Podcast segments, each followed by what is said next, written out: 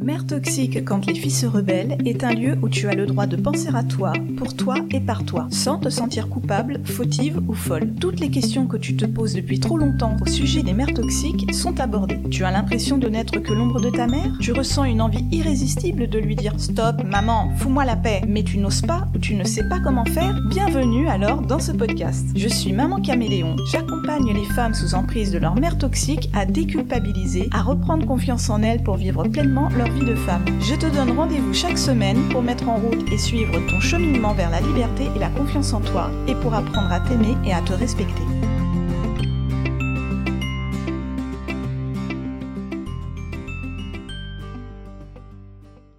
Hello, hello, j'espère que vous allez bien aujourd'hui. Le sujet de mon podcast, comme vous le savez, c'est celui des mères toxiques. Mais aujourd'hui, j'aimerais parler de manière plus générale des personnes dites toxiques. Parce que visiblement, c'est vraiment devenu comme une mode ce mot toxique. On le voit à tous les coins de rue dans les kiosques à journaux avec des titres racoleurs du type Notre amitié est-elle toxique? ou encore Est-ce que vous vivez avec une personne toxique? Êtes-vous vous-même une personne toxique?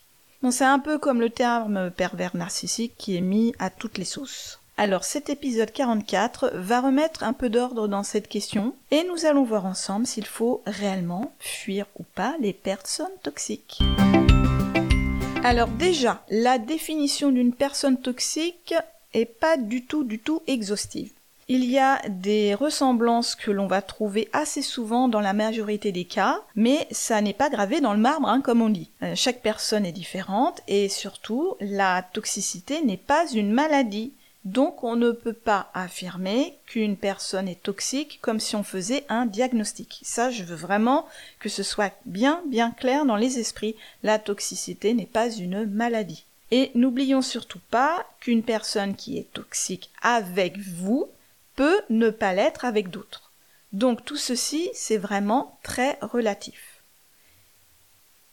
Quand on regarde sur le net ce qu'il se dit des personnes toxiques, on tombe sur une liste de traits de personnalité comme celle-ci.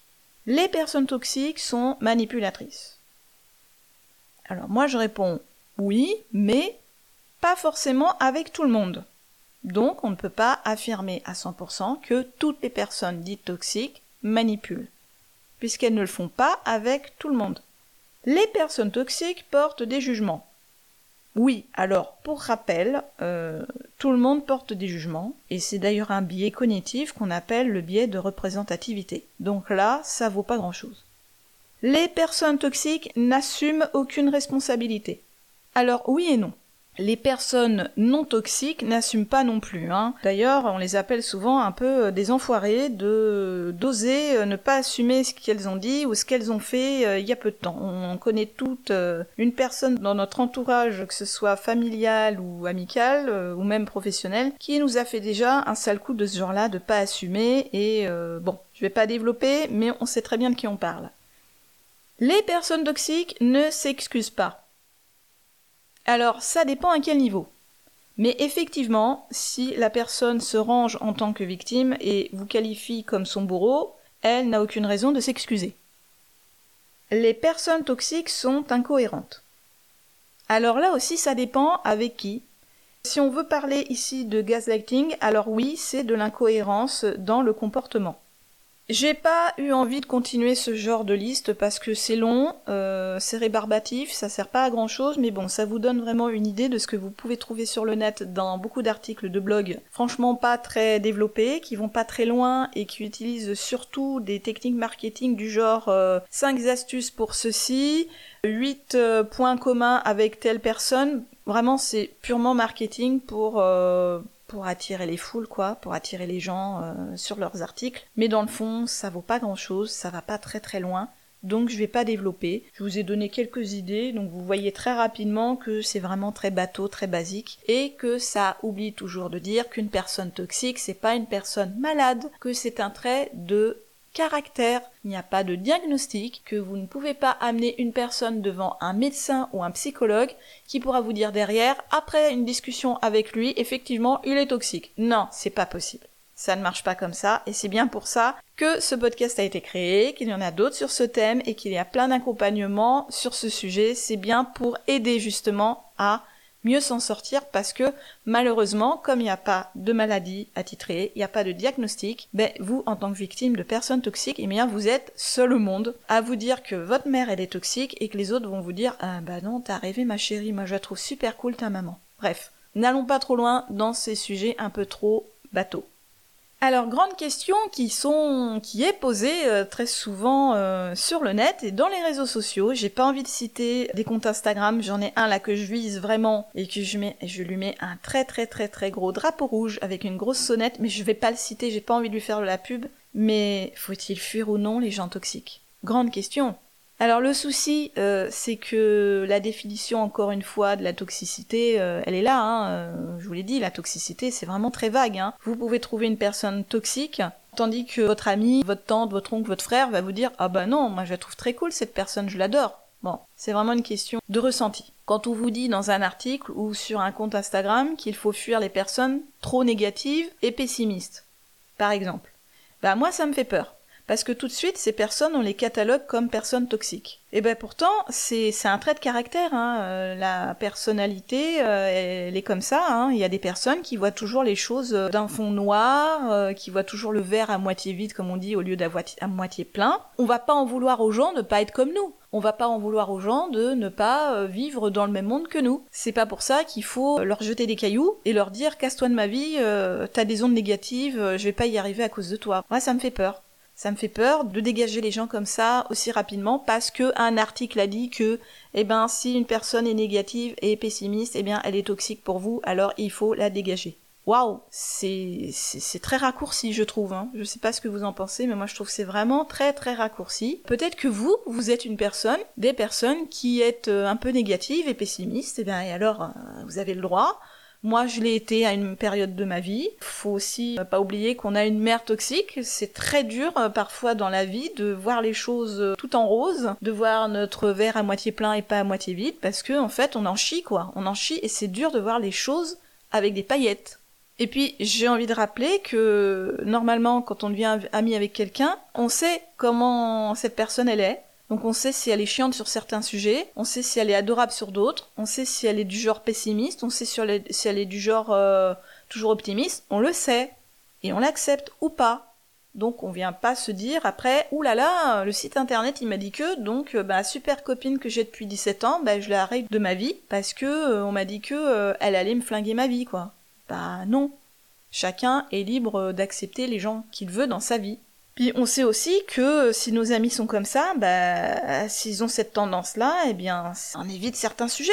Si la personne est toujours euh, euh, très pessimiste, je sais pas, moi, euh, sur un, sur le côté écologie, parce qu'il y a des gens qui, écologiquement parlant, sont vraiment dans le fond du trou. Il y en a qui gardent à côté de ça toujours espoir que ça peut encore s'améliorer. Eh ben, on n'en parle pas, c'est tout. Si vous, vous êtes à fond écologie et que vous êtes super optimiste, peut-être que pour vous, ça va s'arranger, que la technologie va arriver à faire que on va s'en sortir, que la planète va pouvoir ne pas exploser ou imploser ou je ne sais quoi. Eh si vous avez dans votre entourage une personne qui est complètement à l'opposé de votre idée sur l'écologie et qui voit vraiment les choses noir, bah, vous n'êtes pas folle.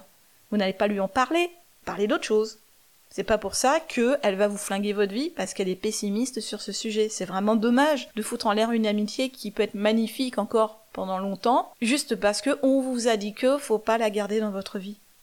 Et puis, j'ai envie de rappeler une chose, si ça se trouve, euh, nous-mêmes et, vous-même, vous avez peut-être des tendances aussi sur certains sujets, euh, sans vous en rendre compte, d'être pessimiste, hein, et puis vos amis, ils vous en parlent pas, ils évitent de parler de ce sujet avec vous parce qu'ils savent qu'il faut pas en parler, que vous êtes très très noir sur ces sujets. Donc tout le monde a euh, ses côtés noirs et ses côtés roses. Je vois aussi souvent expliquer que lorsque la relation elle est unilatérale, l'amitié ne devrait pas être maintenue ou, l'amour, hein, pas que l'amitié, mais aussi les, histoires d'amour. Que les efforts doivent être faits des deux côtés. Bon, alors dit comme ça, je me dis ok, c'est vrai. Euh, pourquoi euh, s'embêter à toujours aller chercher, chercher des nouvelles d'un ami qui lui ne va jamais en chercher de notre côté, va jamais essayer de nous appeler, nous envoyer des messages pour prendre des nouvelles. On a l'impression de faire des efforts et que l'autre n'en fait pas. On va poser les choses là pendant quelques secondes et on va réfléchir.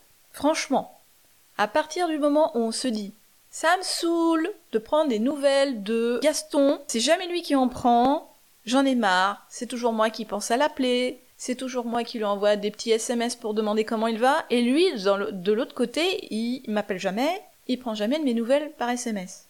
On se pose là, et on réfléchit. Alors moi, si je, suis ce qu'on me dit sur Internet, sur les réseaux, là, sur les sites euh, un peu bidons, euh, Gaston, je, le dégage de ma vie parce que, euh, de mon amitié, je le dégage parce que là, on est en plein dans une relation unilatérale, alors que les efforts devraient être aussi faits de son côté. Ok, mais quand on commence à penser à Gaston de cette façon-là, qu'on commence à se dire que ça nous saoule de prendre de ses nouvelles, et qu'on aimerait bien que ça vienne surtout de lui, je pense que là, ça veut dire quelque part que Gaston on est en train de le dégager de notre vie de manière naturelle, qu'en fait Gaston il nous intéresse plus. Et donc on n'a plus envie de faire cet effort de prendre de ses nouvelles. Et on oublie aussi de réfléchir au fait que, si ça se trouve, Gaston il est comme nous, il pense à nous, mais il oublie de nous le dire, de nous le démontrer, il oublie de nous envoyer des SMS, il oublie de nous appeler, comme nous. Il est pris dans sa vie, il a des enfants peut-être, il a un boulot qui le prend à fond, les week-ends il a envie de se poser, il n'a pas envie de prendre son téléphone pour nous appeler pendant une heure. Euh, Gaston il est humain, il est comme nous en fait. Gaston, ça veut pas dire qu'il pense pas à nous. Gaston il met peut-être aussi euh, six mois avant de se dire « Hey, il faut que je lui envoie un SMS ». Peut-être que Gaston il met six mois et deux semaines avant d'envoyer un SMS ou d'appeler quelqu'un. Sauf que vous, nous, on met six mois pile. Donc on devance Gaston dans la recherche de nouvelles. Et on ne sait pas. Et Gaston, à chaque fois, il se fait avoir de deux semaines. Et là, il dit, elle m'a encore devancé, j'allais prendre de ses nouvelles, mais Gaston, il lui faut deux semaines de plus pour le faire. C'est des choses vraiment bêtes auxquelles on pense pas. Mais foutre une amitié en l'air juste pour ça, je trouve ça tellement dommage. Et puis comme je dis, euh, ça se trouve, Gaston, on commence à en avoir marre de lui, et c'est pour ça qu'on commence à se dire, j'ai plus envie de prendre de ses nouvelles, c'est à lui de faire euh, les efforts, c'est à lui de faire les premiers pas, etc. Là, il faut arrêter, arrêter de se voiler la face quand on commence à penser à quelqu'un de cette façon-là, c'est parce qu'on n'a plus envie d'être ami avec, qu'on vit sans lui, qu'on n'a plus envie de prendre de ses nouvelles, et bien autant laisser mourir la chose, et arrêter de faire semblant. Et puis ça se trouve, en laissant mourir la chose, Gaston, au bout de six mois, et deux semaines, il va nous appeler et prendre de nos nouvelles. Donc réfléchissez à ça au lieu de sauter tout de suite sur euh, ce genre euh, de, de compte euh, Instagram ou Facebook ou autre qui vous disent des choses pareilles et de vous dire ouais c'est vrai ils ont trop raison il faut que je fasse ça je vais le dégager Gaston parce que il est toxique il prend pas de mes nouvelles. Vous savez quoi? Je vais vous avouer une chose quand j'ai ça me fait rire, mais c'est pas drôle. Quand j'ai quand j'ai travaillé sur ce, sur cet épisode, en, fait, j'ai pensé à un ami et ça se passe exactement de la même façon. Mon ami Alexandre, qui est un ami de très longue date en plus, c'est souvent que lui il m'envoie un petit SMS comme ça dans l'année. Hey, salut, euh, quoi de neuf? Ça me fait rire parce que c'est sa, c'est sa phrase fétiche. Eh, salut, quoi de neuf? Mais à coup pas, parfois je mets euh, plusieurs jours à lui répondre parce que je lui réponds directement dans ma tête quand je vois le SMS. Après, je prends, je reprends mes occupations. Donc j'oublie que je ne lui ai pas répondu réellement. Voilà, on laisse passer quelques jours, quelques semaines en se disant Ah mince, j'ai pas répondu. Donc Alexandre, juste quand j'ai fini le brouillon de ce podcast, de cet épisode, je lui ai pris mon téléphone et j'ai pris de ses nouvelles. Et il m'a répondu tout de suite, dans la foulée, euh, qu'il allait bien, qu'il avait passé de bonnes vacances, et on a échangé. Et voilà. Et je vais pas lâcher l'affaire parce que euh, parce que lui il prend pas de mes nouvelles euh, ou parce que et lui il va pas lâcher l'affaire parce qu'il prend pas de mes nouvelles, enfin ou parce que moi j'en prends pas. C'est bête en fait. voilà, on a notre vie, on court partout. Vous savez ce que c'est, on court partout. on n'a jamais assez de temps dans une journée pour tout faire et on pense aux gens qu'on aime. Ça nous fait plaisir, on pense à eux, on sait qu'ils sont là, on se remémore des moments sympas quand on était, bah, quand on vivait côte à côte parce que moi aujourd'hui Alexandre, bah, il vit sa vie en région et moi j'y suis plus. Mais pour autant, on s'apprécie, on aime bien avoir de nos nouvelles et je sais au fond de moi que si jamais un jour j'ai un coup de mou, j'ai besoin de lui, bah il est là et il sera à mon écoute. C'est le plus important, écoutez votre cœur. Ce serait dommage de euh, laisser tomber une amitié comme ça. Et puis vraiment, euh, de là à considérer qu'une personne est toxique pour ce genre de choses, moi je trouve que ça, ça va un peu loin. Et dans ces cas-là, on est tous, on est toutes toxiques. Hein. Si faut vraiment écouter ce que nous disent les magazines ou les articles de blog de ce genre-là, on est toutes euh, toxiques et on mérite toutes de se faire euh, dégager par euh, nos amis. Je trouve ça vraiment très léger de donner ce genre de conseils sous couvert de psychologie de comptoir. Moi, j'appelle ça de la psychologie de comptoir. Je trouve que c'est assez dangereux aussi, je vais aller jusqu'à dire ça. Parce que quand je vois les réactions des gens en commentaire qui répondent à ce genre de conseils, ils savent même pas à qui ils parlent, hein, et ils pensent qu'ils parlent à un psychologue qui vient de poster, non c'est pas un psychologue, ça se voit. Quel psychologue va dire ce genre de choses ultra légères, vraiment enrobées euh, de pur développement personnel, hein, ça va pas plus loin. Et je vois ces gens qui répondent merci, j'hésitais à me séparer de quelqu'un, et eh bien grâce à vous, grâce à ce poste, eh bien maintenant je vais plus hésiter, je vais dégager euh, ma Chine de ma vie. Waouh, c'est super dangereux de baser sa vie sur ça. Mais oubliez pas d'être euh, réfléchi, de réfléchir vraiment à ce que vous faites. Vous pouvez pas, c'est pas possible de baser votre vie sur des blogs, sur des articles comme ça, sur des posts comme ça. C'est pas assez profond. Si vous avez vraiment de, de réelles, réelles difficultés à prendre des décisions dans votre vie, dans votre vie sociale, il y a peut-être un souci euh, de biais, de cognition, il y a peut-être quelque chose qu'il faut travailler avec un psychologue, c'est possible. C'est mieux d'aller voir quelqu'un ne serait-ce que pour une séance, qui va vous dire vous inquiétez pas, euh, vous êtes peut-être un peu fatigué en ce moment, vous êtes sur les nerfs, vous êtes stressé, le repos ça va vous aider. Ça peut être juste simple comme ça. Si le spécialiste se rend compte quand vous parlez qu'il y a des choses qu'il faut travailler, il vous le dira. Et ça sera fait avec lui ou avec elle. Mais vous basez pas sur les réseaux sociaux comme ça. En un coup de cuillère à peau, ça y est, vous, euh, bah, vous flinguez votre vie, quoi. Ce serait vraiment dommage d'en arriver là faut vraiment faire attention à, ce qui est dit, quitte à aller chercher euh, les sources. Hein. Chercher les sources aussi. N'oubliez pas que vous avez votre libre arbitre et que vous pouvez ne pas être d'accord avec ce qui est dit, même si c'est signé de la main d'un soi-disant psychologue. Vous savez pas qui est derrière dans les comptes. Euh, le psychologue, ça se trouve, c'est juste un community manager. On lui a dit de signer euh, psychologue machin, psychothérapeute truc. On sait pas ce qui se passe derrière. Il y a beaucoup de choses bullshit sur Internet. Et puis d'ailleurs, même si c'est réellement un psychologue qui signe, n'oubliez pas que c'est une personne, que c'est un humain qui peut aussi avoir ses croyances et il peut aussi avoir un peu ce biais de penser que ses croyances sont celles des autres. Il peut ne pas se rendre compte que quand il parle sur Internet, il se base trop sur ses croyances et il en oublie de se baser sur ses études de psychologie. Ce qui fait qu'il ne fait plus preuve d'impartialité et qu'il mélange ses croyances avec les preuves et la science. Faut-il vraiment fuir les personnes toxiques? C'est compliqué de répondre à cette question parce que, comme vous voyez, c'est compliqué de donner une définition réelle d'une personne toxique. À vous de, voir dans un épisode précédent que j'ai déjà fait sur exactement le parent toxique, pas sur la personne toxique en général. La définition du parent toxique, c'est vraiment plus précis, plus clair. Vous checkez la liste, hein, vous voyez. Est-ce que ma mère fait ça? Est-ce que ma mère ne fait pas ça? Et vous allez voir que votre liste va sûrement correspondre à ce que vous avez vécu. Là, c'est vraiment quelque chose de précis. C'est la relation entre la mère et l'enfant. Aujourd'hui, dans cet épisode, c'est pas du tout précis. C'est général. Une personne toxique. Je peux très bien être toxique sans m'en rendre compte, moi. Je peux être qualifié de toxique par certaines personnes sans le savoir. Et si ces personnes me disaient tu es toxique pour moi parce que, je peux très bien leur dire je ne suis pas d'accord, peut arriver à une entente. Ça peut être euh, des choses mal interprétées, une façon de parler que j'ai qui est mal interprétée peut-être par cette personne qui me prend pour une toxique. Il y a beaucoup de choses qui sont trop nébuleuses, c'est trop le brouillard, c'est trop flou pour vraiment dire ah lui il est toxique. Il est toxique avec vous, ou elle est toxique avec vous, mais pas avec les autres. Apprenez aussi à vivre avec les gens qui vous conviennent pas à 100%. Est-ce que, honnêtement, votre mari ou votre femme, vous la, vous l'acceptez, vous acceptez son comportement à 100%? Ce serait pas plutôt du 99%, du 98, voire même du 90 Ça serait pas choquant. Si vous étiez avec une personne qui est complémentaire à, ce que vous ressentez et vous pensez à 100%, moi honnêtement je dirais qu'on se fait chier quand même. Hein.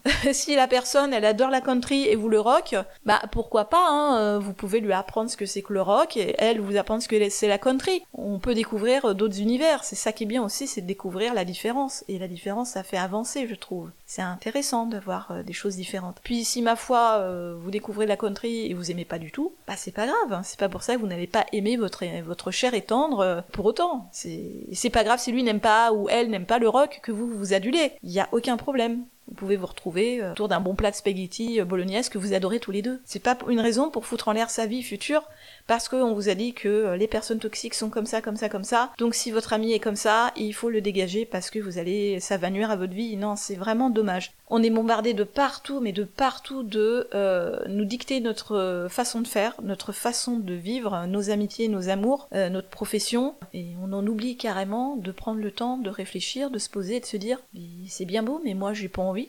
J'ai pas envie de faire ma vie par rapport à ce qu'on me dicte dans ces bouts de papier qui sont là que pour faire du pognon de toute façon, faut pas l'oublier non plus.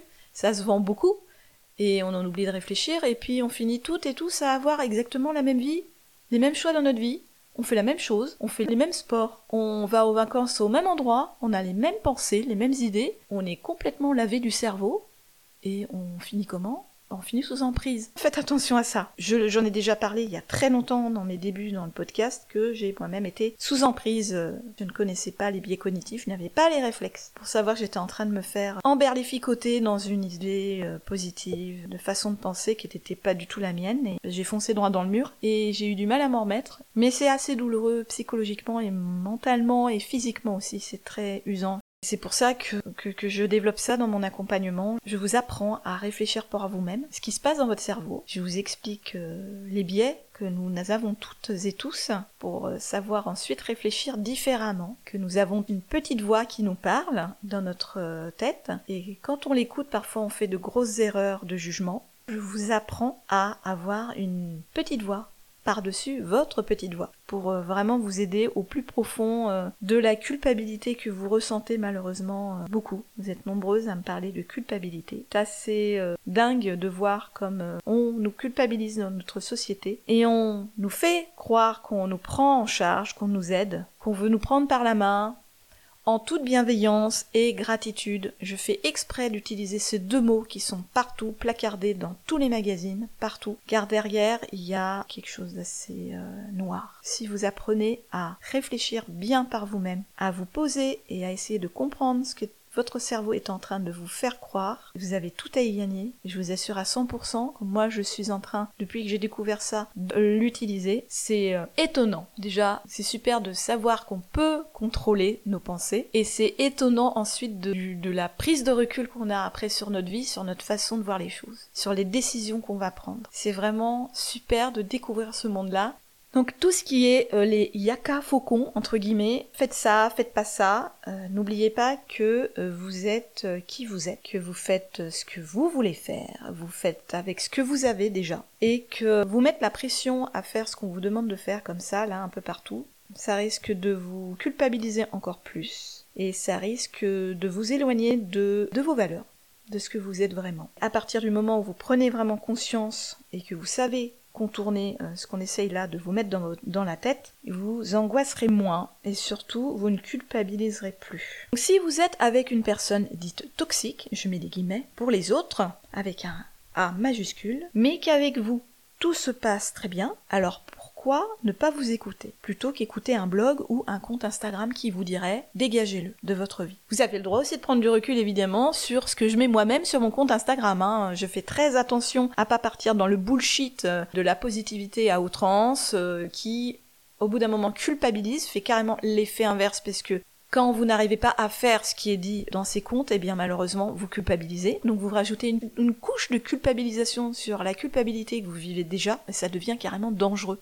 Et puis si vous le souhaitez, si vous en avez envie aussi, sans culpabiliser, vous avez le droit de mettre des petites étoiles sur euh, Spotify, Deezer ou autre, vous écoutez euh, mon podcast pour dire que vous êtes contente de mon contenu. Vous avez le droit de ne pas en mettre non plus si vous n'êtes pas contente de mon contenu. Vous avez le droit d'en parler autour de vous si vous pensez que ça peut aider des personnes qui seraient elles aussi en train de se noyer dans la culpabilité à cause de leurs parents toxiques. N'hésitez pas à en faire euh, un peu de pub autour de vous. N'hésitez pas à venir me parler en message privé sur mon compte Instagram ou par mail si vous avez des questions concernant ce qui se passe avec euh, votre mère toxique. Il n'y a aucun souci, n'hésitez pas à venir communiquer avec moi. Mon adresse mail et mon compte Instagram figurent dans le descriptif de cet épisode. Encore merci beaucoup pour votre écoute. J'espère que tout cela vous aide à y voir plus clair dans votre vie, dans votre relation avec votre mère toxique et portez-vous bien.